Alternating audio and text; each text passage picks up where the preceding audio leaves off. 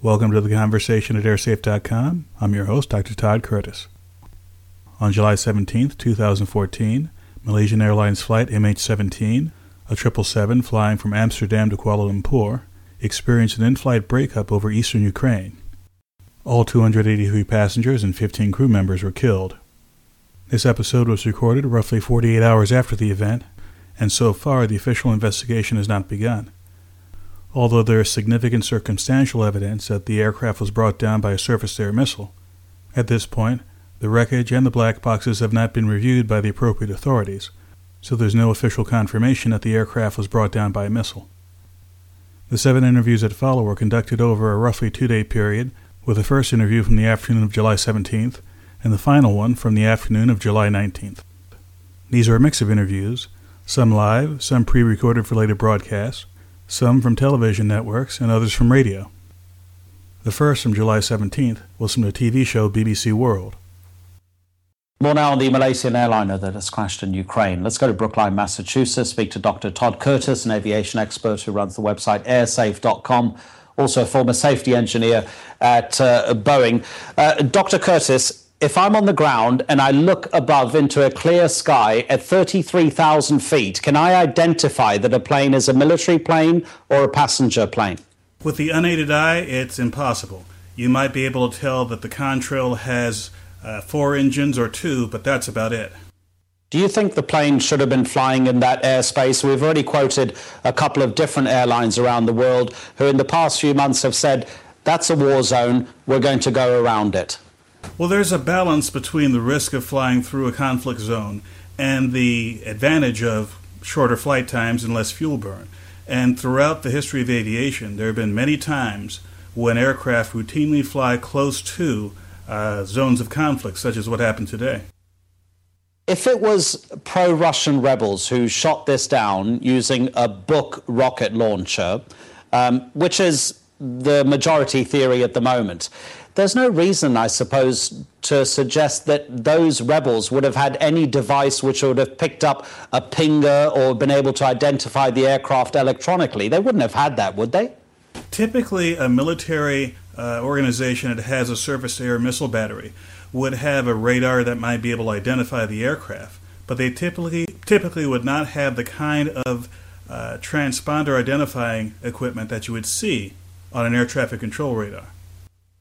And there's absolutely no way that a passenger plane could evade that kind of missile, is there? It doesn't have detection systems like a military aircraft, does it? Uh, no, it's not designed to have uh, detection systems that would uh, sense a radar beam uh, homing in on the aircraft. Nor does it have the capability to do any sort of evasive action, even if they even if they saw this uh, missile coming at them. So they wouldn't even have had time, the pilots, to send a distress signal because the Malaysian Prime Minister has said none was sent from the plane. Well, if they saw the missile coming, they may have thought to send some sort of distress signal, but they may have been more preoccupied with avoiding the missile. Uh, once an explosion or once a catastrophic event happens on an aircraft, again, uh, communicating with the outside world will be secondary to trying to do anything within their power to keep that airplane in the air. Passengers around the world are going to be asking themselves the questions of uh, the flights that they've booked, what flight paths those planes will take. Is it incumbent upon a passenger now, from now after this tragedy, to say to an airline, I want to know the flight path because I might feel uncomfortable about where the plane is going? Well, they can certainly ask the airline, but what flight path is taken on any particular uh, routing will depend on several factors, including weather. So, if you're flying between two cities, You'll have a general idea what part of the world you'll be flying over, but there's no guarantee that you'll avoid trouble spots. Dr. Todd Curtis, as always, we appreciate your time. Thank you, sir. The second, also from July 17th, was from the BBC radio show 5 Live. So let's have a look at what we know already and how the investigation will proceed from here. Dr. Todd Curtis is the founder of airsafe.com, an air safety and security website. He's a former aviation analyst with Boeing. Uh, Dr. Curtis, good morning to you. Of course, this was a Boeing airliner involved uh, in this accident, it should be said. Um, let's start off, though, by, by talking about why this aircraft was actually flying over a conflict zone in the first place. Were you surprised that major international airlines were still operating in eastern Ukraine?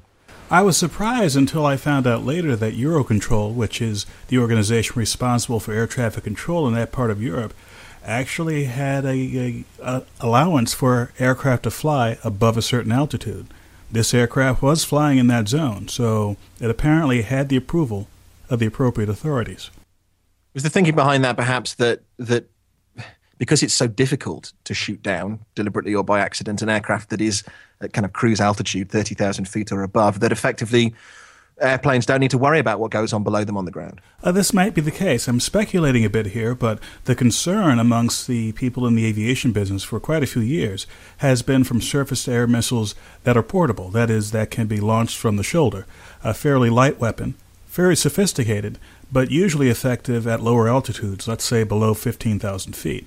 Uh, once you're at the cruising altitude of 33,000 feet, which was the case today, only the more sophisticated kinds of uh, surface to air missile systems could bring down an aircraft like that. And obviously, we don't know for sure at this stage whether or not it was brought down, although that seems to be the working theory, and there's several US officials that have been quoted as saying that that is what they believe happened. That's correct. And we cer- it's very certainly don't know which side as well. It's very clear, though, that there was a catastrophic in flight breakup of the aircraft. Uh, that was caused by, very likely, some sort of explosion that was either internal to the aircraft or external to the aircraft. What else might have caused that if it wasn't a missile? I know we're speculating, but. Well, again, you could have any number of catastrophic events. For example, an uncontained engine failure that has uh, shrapnel flying in so many critical places that it may cause an in flight fire or even a gaping hole in the fuselage. At those speeds, which is at a significant fraction of the speed of sound, if you have any sort of rupture of the fuselage, that's a fairly large rupture, you could have the airstream rip the airplane apart piece by piece, and it could fall apart that way. Uh, much like what happened with the Lockerbie event uh, back in the 1980s, it was a fairly f- small explosion inside the aircraft, but the aircraft progressively started to break apart as uh, pieces of structure peeled away.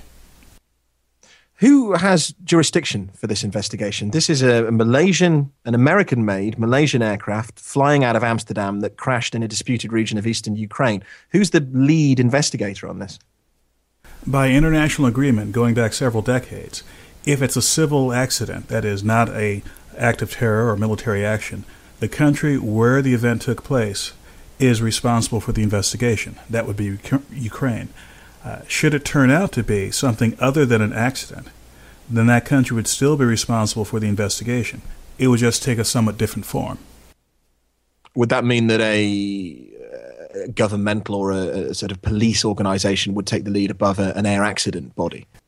It would be up to the country in question, and depending on the country, it would have a different outcome. For example, um, in the U.S., the FBI would be the uh, law enforcement agency that typically takes over in an event that there was some sort of sabotage, hijacking, or military action. Now, because we always hear about the, the black box, the black boxes, the flight data recorder, the cockpit voice recorder in these incidents. I mean, this is unlike the previous Malaysia Airlines plane. It has crashed on land. And indeed, pro Russian separatists say they have already got hold of the black box. We don't have that confirmed. But that will be key when it, what is on those flight data recorders. It may be key depending on the circumstance. If it turns out to be not from a missile, not from a military action, but rather through some sort of massive system failure, then the black box information will be absolutely critical to understand what happened throughout that flight. If it turns out to be an external cause, then the black box information would very likely shed very little light on what happened here. Now, because we don't have all the facts, um, and there are I suppose, two coincidences here. One is that this aircraft was flying over effectively a conflict zone where there were reports that aircraft had been shot down before. That's kind of coincidence one. Coincidence two is that it's a Malaysian Airlines Boeing 777-200, which is exactly the same kind of aircraft that was involved in the MH370 flight. We are focusing on the first coincidence, that it appears to have been allegedly, potentially shot down. Is it possible that it could be a different cause and perhaps even related to MH370? It may be possible that there's a relationship, but unless and until uh, the black boxes and the aircraft structure itself from both of these events are investigated, it'll be difficult to exclude the possibility of some sort of relationship. If the black box isn't found, or if the data on the black box isn't helpful, can it still be determined what brought the plane down from looking at things like wreckage uh, and the debris pattern? Uh, certainly, there's a variety of information uh, outside of the black boxes that could be brought to bear.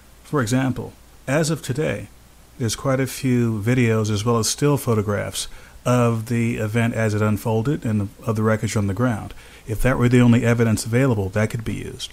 There are several governments, including the government of Ukraine, that has uh, military or intelligence information that could shed light on the circumstances around this event. So, certainly, there's plenty of data. It's just a question of whether or not that data will be available to the investigative authorities. Yeah, that's the difficult thing with this investigation. This is a disputed region. There is a conflict zone. There's not a lot of trust between the two sides involved. Uh, are you worried that the investigation could be compromised by that conflict? Well, the, the, investigation has already been compromised because the requisite authorities that should investigate this event have not been allowed on site. Now, that said, uh, the situation could turn around very quickly if there is an agreement, however tenuous, for the major parties involved to allow the appropriate people to come on site and do a proper investigation. But it's important, I would imagine, that that, in, that agreement is, is reached as quickly as possible. Absolutely. Um, just a, a, word on the aircraft itself. Obviously, mentioned it's a Boeing 777. It's a modern airliner. It's it's fairly unheard of for it to malfunction at cruise mid-flight, isn't it? Well, it's unheard of for most modern airliners to malfunction there because during cruise is actually the portion of the flight that is least associated with accidents, uh, system failures, and the like. And uh, in a lot of the cases, the things that happen at cruise are rare unexpected events that usually shed some light as to how future aircraft should be designed. Whether that's the case here remains to be seen. The next interview from July 17th is from the Colombian network NTN 24 and the show La Tarde. What follows is the pre interview from the producer, which was conducted in English. The final version of this, which is not part of this podcast, had my comments translated into Spanish. So I want to welcome Todd Curtis. Thank you for being with us today on La Tarde on NTN 24. Thanks for having me. Todd, um, some Ukrainian rebels have been blocking the access to where the black boxers are, are, saying that it will be them who investigate what happened to the aircraft. Is there any other way to find out what happened besides the black boxes? Well, certainly there will be other sources of information. For example, there are a variety of individuals in and around the crash site who have already uploaded uh, photos and videos to the internet, and there are other eyewitness accounts that could be used in the investigation. Okay. Um, what can be inferred from the information that has been available about the accident? Well, the information primarily from eyewitness reports and again the photographic and video evidence. It's very consistent with an in-flight breakup of a large jet transport and reportedly it was a 777 aircraft from, from Malaysian Airlines. Some of the wreckage actually had Malaysian Airlines icons on it and Malaysian flag icons on it. So I'm fairly confident that indeed a 777 airliner from Malaysian Airlines did crash in Ukraine. Uh, what can't be inferred directly is the cause of that crash. Okay. Um, is Malaysian Airlines having trouble with their security? This this is the second um, accident in less than six months. Well, indeed, it's very unusual for an airline, even a very large airline, to have two very significant crashes, or in the case of the MH Flight 370, a suspected crash, in such a short period of time. But clearly, these two events are very different from one another. Uh, one of them obviously occurred in daylight with a lot of witnesses, and already there is substantial evidence available for an investigation. As for the first one, there's very little evidence. So at this point, I can't say that there's much of a connection between these two events. Is the hypothesis of a missile crashing with the aircraft possible? It's certainly possible, because again, given the fact that the aircraft did break up in flight, and there's even video showing pieces of the aircraft falling out of the sky, one of the causes of this sort of thing would be an explosion caused by a missile, either a smaller surface air missile, the kind that can be launched from a single individual, or what's more likely, because this airplane was apparently at cruising altitude, a much larger missile that may be fired from a vehicle or from a fixed location. Okay. Um, the Ukrainian president just said that the accident was indeed a, a terrorist attack. So, what's the protocol? The protocol now? The protocol by international agreement is that when there is an accident or a suspected accident, the country where that event occurred is the lead investigative authority. So if the crash took place in Ukraine, the Ukrainian government is typically in charge of the investigation. Should it be an event where it is a deliberate action, sabotage, terrorism, a military uh, missile strike, that sort of thing, then the usual protocol you would see in an accident investigation wouldn't be followed. Uh, for example, in an accident investigation, there's an open investigation and the results are shared with the world. If it's a military event, there may be very little information shared by the Ukrainian government with the rest of the world.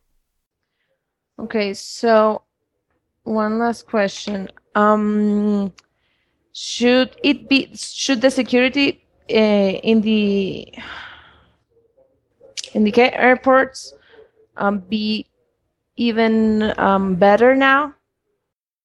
Well, within the airport, there are certain kinds of security threats, and certainly there have been many changes, especially since 9 11, to reduce or eliminate those threats. When an aircraft is flying between cities, such as the case with the aircraft today, uh, very little can be done at the airport that would prevent someone with the right technology from attacking an airplane in the middle of a flight.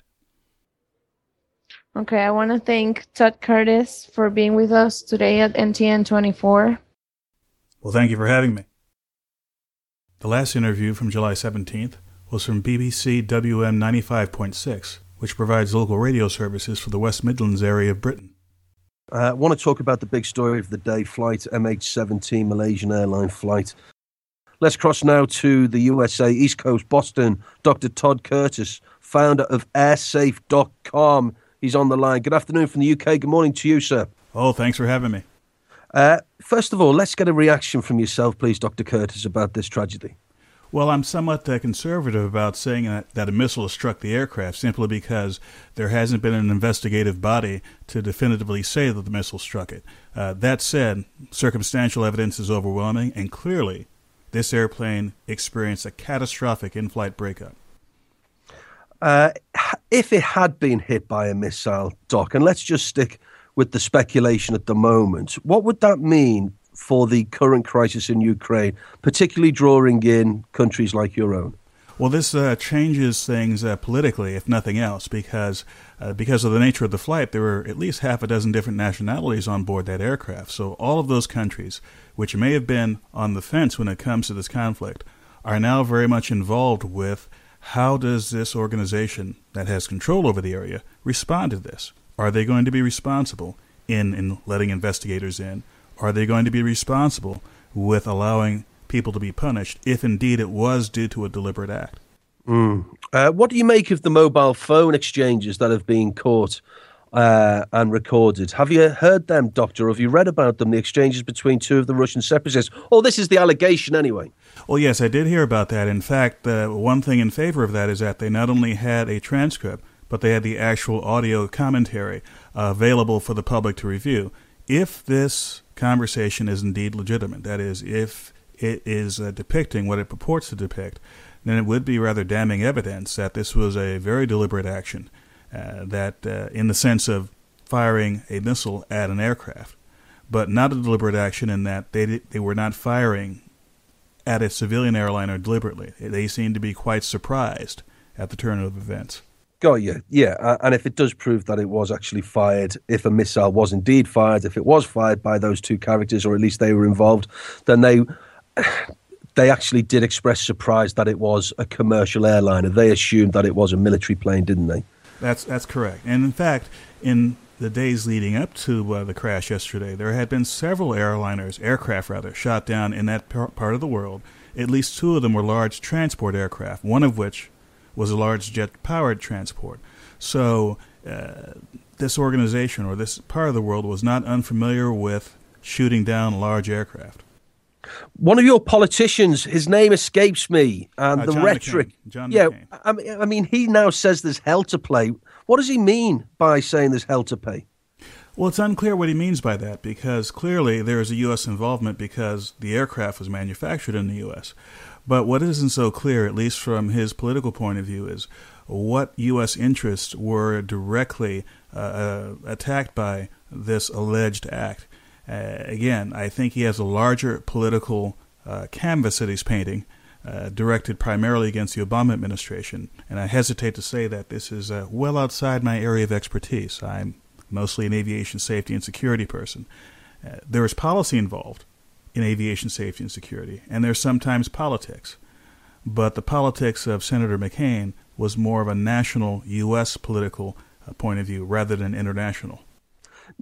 Doctor, nevertheless, in the coming weeks and months, people will once again cast suspicion and uncertainty on Malaysian airlines, won't they? What does this mean for that airline, do you think? Well, it really depends on what the uh, result of the investigation is. If it turns out for example, that there was uh, no missile strike, that in fact this was due to some sort of uh, technological uh, reason, perhaps due to uh, procedures or maintenance, it would uh, bode very ill for Malaysian Airlines. If, on the other hand, it turns out to be uh, a missile attack, then it's not so bad. I, I hesitate to say that um, Malaysia was not the only airline flying in that area that day. In fact, one can go and look at some of the air traffic control websites, replay yesterday's uh, traffic, and there are several aircraft that are flying through that very same area, that very same time of day. Oh, that's very interesting because, as I understand, American aircraft and European aircraft were told not to fly over that zone. And again, people, and it is conjecture, but people are saying maybe the pilot was forced to fly over that area to save fuel. Well, let's also look at the broader picture here. Eurocontrol, which is the air traffic control organization for that part of the world, actually stated that there are certain areas that aircraft couldn't fly, specifically in the area where flight MH17 was. Uh, airliners couldn't fly below 32,000 feet. MH17 was flying at 33,000 feet. So they were in concert with Eurocontrol and following their direction. Now, this may bring up another question was Eurocontrol and the aviation industry in general not cognizant of the risk and perhaps allowed airliners to fly in areas they should not have allowed them to fly in. Can I thank you so much for your time, Todd? I really appreciate it. Maybe we'll talk again. Thank you, sir. Oh, thank you for the opportunity. The following radio interview from July 18th was from radio station CKNW in Vancouver, Canada. 749 on the CKNW Morning News. I think to most of us lay people, the question about that airliner coming down in Ukraine is why would a civilian aircraft fly over what amounts to a war zone? But it was an approved route. There's no problem there. It didn't appear to go into an area that was in some way restricted. So we need to get some answers here, and we're turning to Dr. Todd Curtis, who is an author and an aviation safety analyst. He is the founder of airsafe.com, a site with information about crashes, security, and other items pertaining to aviation. Uh, Dr. Curtis, good morning. Oh, thanks for having me today. It's a it's a pleasure to have you to enlighten us a little bit here. That, that I mean, it sounds like a basic question, and that's where I'd like to start. The plane flying over a, a war zone. How how common is that? Well, it's very common for uh, air routes to go in or near areas that have conflict. Now, of course, the conflicts can be of uh, various magnitudes. Obviously, what happened yesterday was beyond what the airline and what the air traffic control authorities uh, bargained for. But there is a constant uh, balancing of risk and and uh, convenience when it comes to flying in various areas of the world.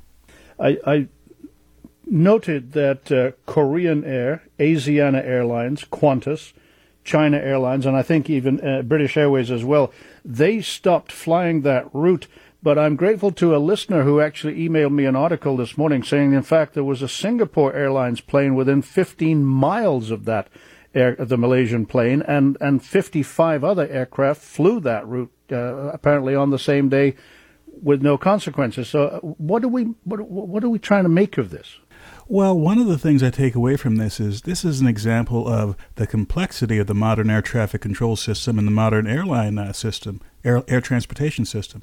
It's a coordinated effort between airlines, between air traffic control authorities, between governments to try and figure out what the best information is uh, in a given situation, whether it's about weather or about conflict areas, and to make prudent decisions accordingly.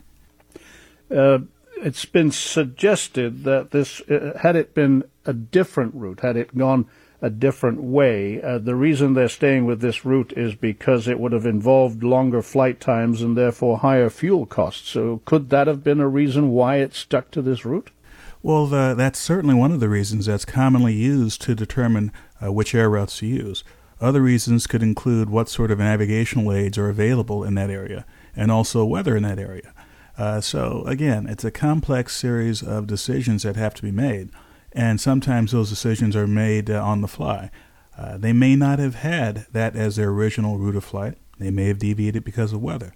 That's one of the many things that should come out during the investigation. Which is going to be tough to do, certainly on the ground, given the, the situation on the ground.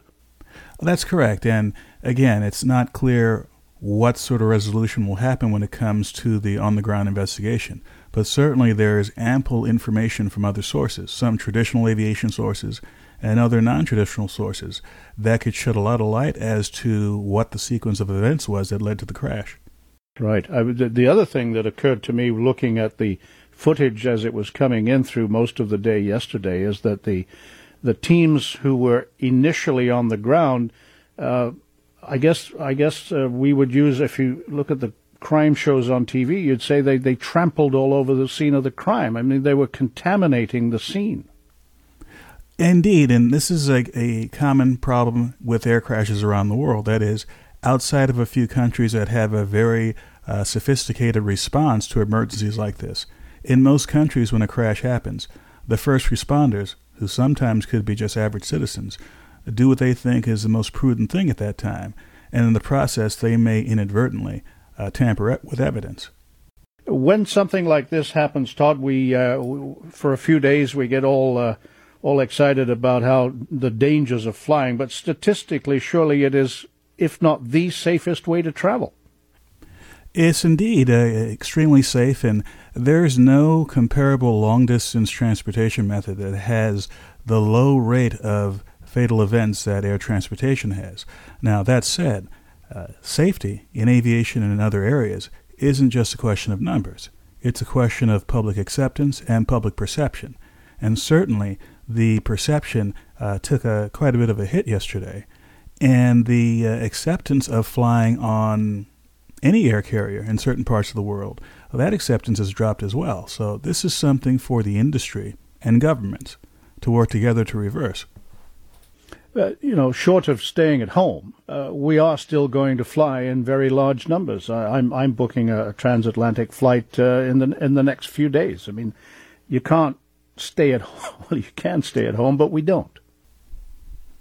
Well, that's correct. And and personally, I actually flew into and out of Amsterdam last month, and I plan to do so next month. So there was uh, some uh, a bit of twinge of fear on my part briefly, but I had to put it in context. Yes, it happened with an aircraft taking out of Amsterdam, taking off out of Amsterdam, a very safe airport, very high quality airport. It just shows you that this sort of very random event could happen anywhere. Well, this is this is the second disaster for an, a Malaysian Airlines plane.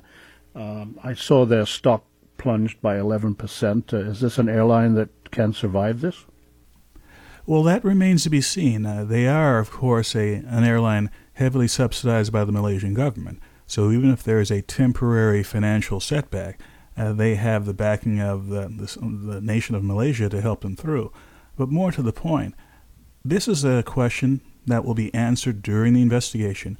Were the procedures, were the actions taken by the airline uh, contributing in any way to what happened? Now, keep in mind that Although the circumstantial evidence is overwhelming that this airplane was brought down by a missile, the investigation hasn't formally uh, finished yet, so I'll withhold judgment on that. There's still a possibility that not only that the airline might have had a role in what happened, but that there may be a connection between this flight and MH370, which of course is uh, a completely different uh, investigation. Wow. Thank you for your time this morning, sir. Well, thank you for having me. This interview from July 18th was from radio station CJAD in Montreal, Canada. Hi, you're listening to CJAD. It's 11 minutes before 1, and we're going to talk a little bit more about the Malaysia Airlines explosion and crash with Todd Curtis, who's an author and aviation safety expert, as well as founder of airsafe.com, a website that tracks plane safety and uh, aerospace industry news. Good afternoon, Todd Curtis. Uh, good afternoon, and thanks for having me. The latest news is that Obama, President Obama, is calling for an investigation. How how could that how would that roll out? How would that work? And would it involve the Dutch government since so many Dutch nationals were killed? Well, absolutely. By international agreement, uh, going back quite a ways. In fact, this is an ICAO-based agreement, which of course is based in Montreal. By international agreement, when an event like this occurs, the country where it occurs is in charge of the investigation and countries that have an interest, for example, if they had passengers on board, or if they were the country of manufacture, or the country of registration, they're also invited into the investigation. So the U.S. is already, by agreement, a party to this investigation. I okay, so I just want to open a small parenthesis, just sort of uh, out of personal curiosity, and I think maybe some people are wondering about this. It look this plane appears to have been shot right out of the air. Uh, and I'm wondering, in a case like that, are the passengers aware of what's happening? Well, of course, the investigation hasn't formally begun, and they haven't conclusively said that this happened. But assuming that it is uh, an attack by the missile that's been mentioned, the, the Buk missile system, uh, this is a missile that travels roughly three times the speed of sound. Even if the flight crew were able to see this missile coming, it would come on them so quickly, would, they'd be unable to do any sort of evasive action. And unless there was something unusual happening, for example, evasive action on the part of the pilots, I'm afraid the passengers would have been completely unaware until the missile strike. So they wouldn't have time to have to panic or to they wouldn't have had time to really even react. It would have just been over before they even knew it. Well, it, it, probably so. Obviously, we know the aircraft did crash and there was an in-flight breakup. Depending on the the physics of the explosion, the aircraft might have been damaged and continued flying for some period of time before breaking up, or the initial explosion, again assuming there was a missile, might have led to the immediate breakup at altitude of the aircraft, in which case, between the uh, forces uh, being thrown around the aircraft, between the decompression effects and such, it's likely that uh, most of the passengers would have been unconscious or uh, dead before a few seconds had elapsed. Hmm. Uh, somebody texted in to say that it was Ukrainian dispatchers who changed the course of this flight and sent it over a conflict region. Um, you know, why was that plane in that zone? There is a European control air traffic control organization called Eurocontrol, which controls the airspace, or rather the flight paths, over a number of countries. And this was a flight path that had been used by other aircraft. And in fact, there's well over a dozen other airliners in the same general area yesterday. And this was an area where Eurocontrol had allowed airplanes to fly. And Flight 17 was flying in the corridor it was supposed to be flying in. So on the surface at least, they were following the rules that were laid down and were flying in a safe manner. Another point raised by a texter is that rebels have been downing planes before this. Um, planes have been have been shot down since May. Uh, this is. Uh, I'm wondering what your reaction is to that point. Well, there absolutely had been several planes shot down. In fact, there were at least two and possibly three military aircraft shot down in the three or four days preceding the crash of Flight MH17. But, uh, and this is part of the investigation, this is one of those situations where the Eurocontrol and the other aviation bodies that were over the safety of flight in that part of the world looked at these risks and determined, based on where these shootdowns were occurring and where the airliners were flying, that although this was an area of conflict, that there were safe zones through which these aircraft could fly. It appears, at least from the circumstantial evidence, that that was not the case. And also, it seems to me that there is all kinds of satellite and radio intelligence focused on this region right now. Advanced air defense, defense weapon systems are impossible to hide in this kind of high tech era that we live in. How is it that this escaped people's notice that these weapons were available? and, and op- operational in this region? Well, it's very likely that it didn't escape notice, but what's more than likely is that the various intelligence and military and even civilian organizations that may have been aware of pieces of information were not able to piece these together. Uh, perhaps, and this is uh, historically had been the case in many other conflicts, that only after the fact, for something major, let's say like 9 11 or other major terrorist events, only after the fact are the governments and intelligence agencies able to piece it together and say, ah, here's a sequence of events that led to this, that if we'd known about it ahead of time, we might have had an idea of how to avoid this. Um, I'm wondering also the the question of airline safety comes to mind, right? Especially with regard to uh, Malaysia Airlines flights. This is a company that has had a really unbelievably terrible um, last couple of years, right? So I'm wondering those people who are already nervous flyers, they hear these stories and they go slightly into panic mode. What would you say about that?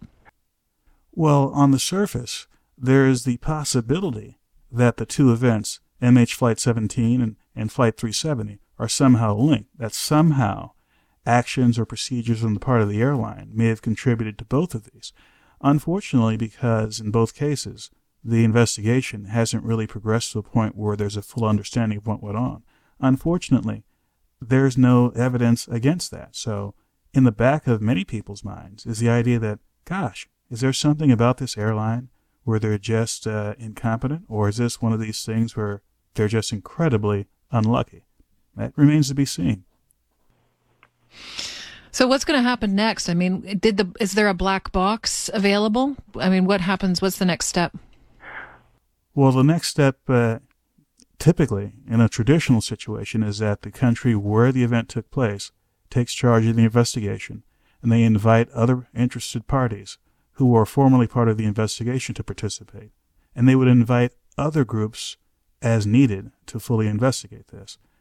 On the surface, that's happening right now. For example, the U.S. has already sent representatives from the NTSB and the FBI, and other organizations, such as Malaysia Airlines, is involved in sending uh, resources.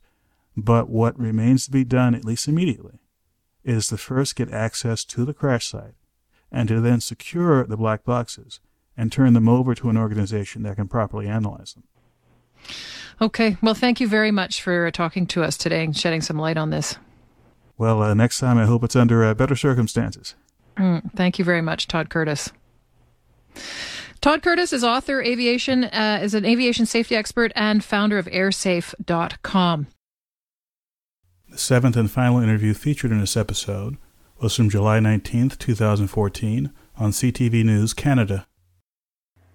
A flight safety analyst, Todd Curtis, joins us now from Brookline, Massachusetts. Mr. Curtis, thanks a lot for taking time to talk to us today. I want to go back to the mechanics of this investigation that uh, CTV's Joy Malbon, who we spoke with just a few moments ago, uh, made clear that this investigation is, as I called it, uh, there is no investigation essentially at this point, she, she made clear. So, uh, with this many hours since this occurrence, how difficult, how much more difficult is the investigation once it does actually begin, going to be? Well, it depends on what the cause of the crash was.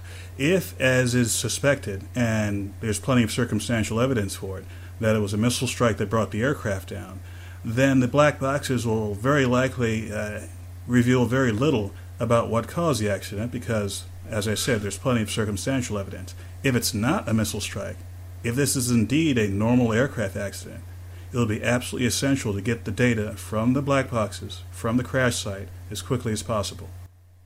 So, working on the assumption, at least for now, that this was a missile strike that brought down MH 17, the plume of smoke in this uh, photo that we're showing you uh, when the plane crashed in Ukraine near the border with Russia. Uh, if it can be presumed, at least for the time being, that this was a missile strike, what are investigators, once they have access to either the black boxes, which, as Joy pointed out, are missing, and once they get access to the crash site, what are they going to be looking for?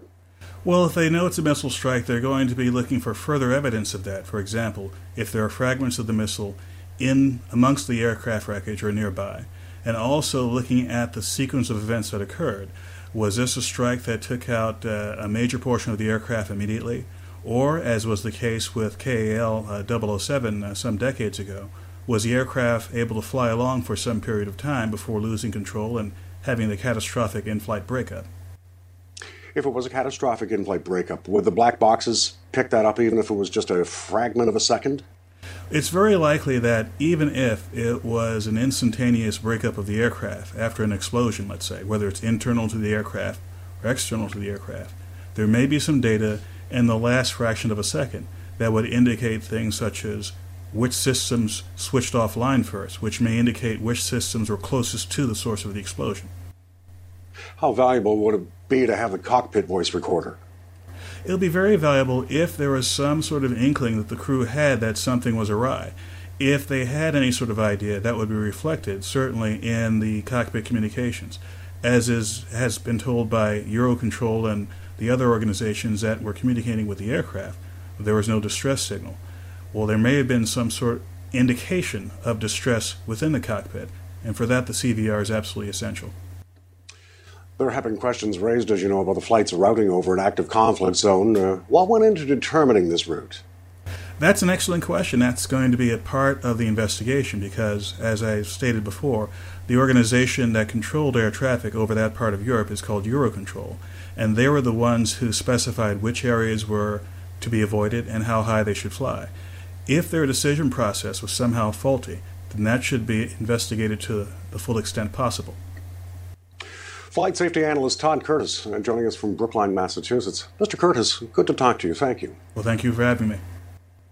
For more information on the crash of Malaysian Airlines MH17 as well as MH370, please visit 777.airsafe.com. Thanks for listening, and I'll see you next time.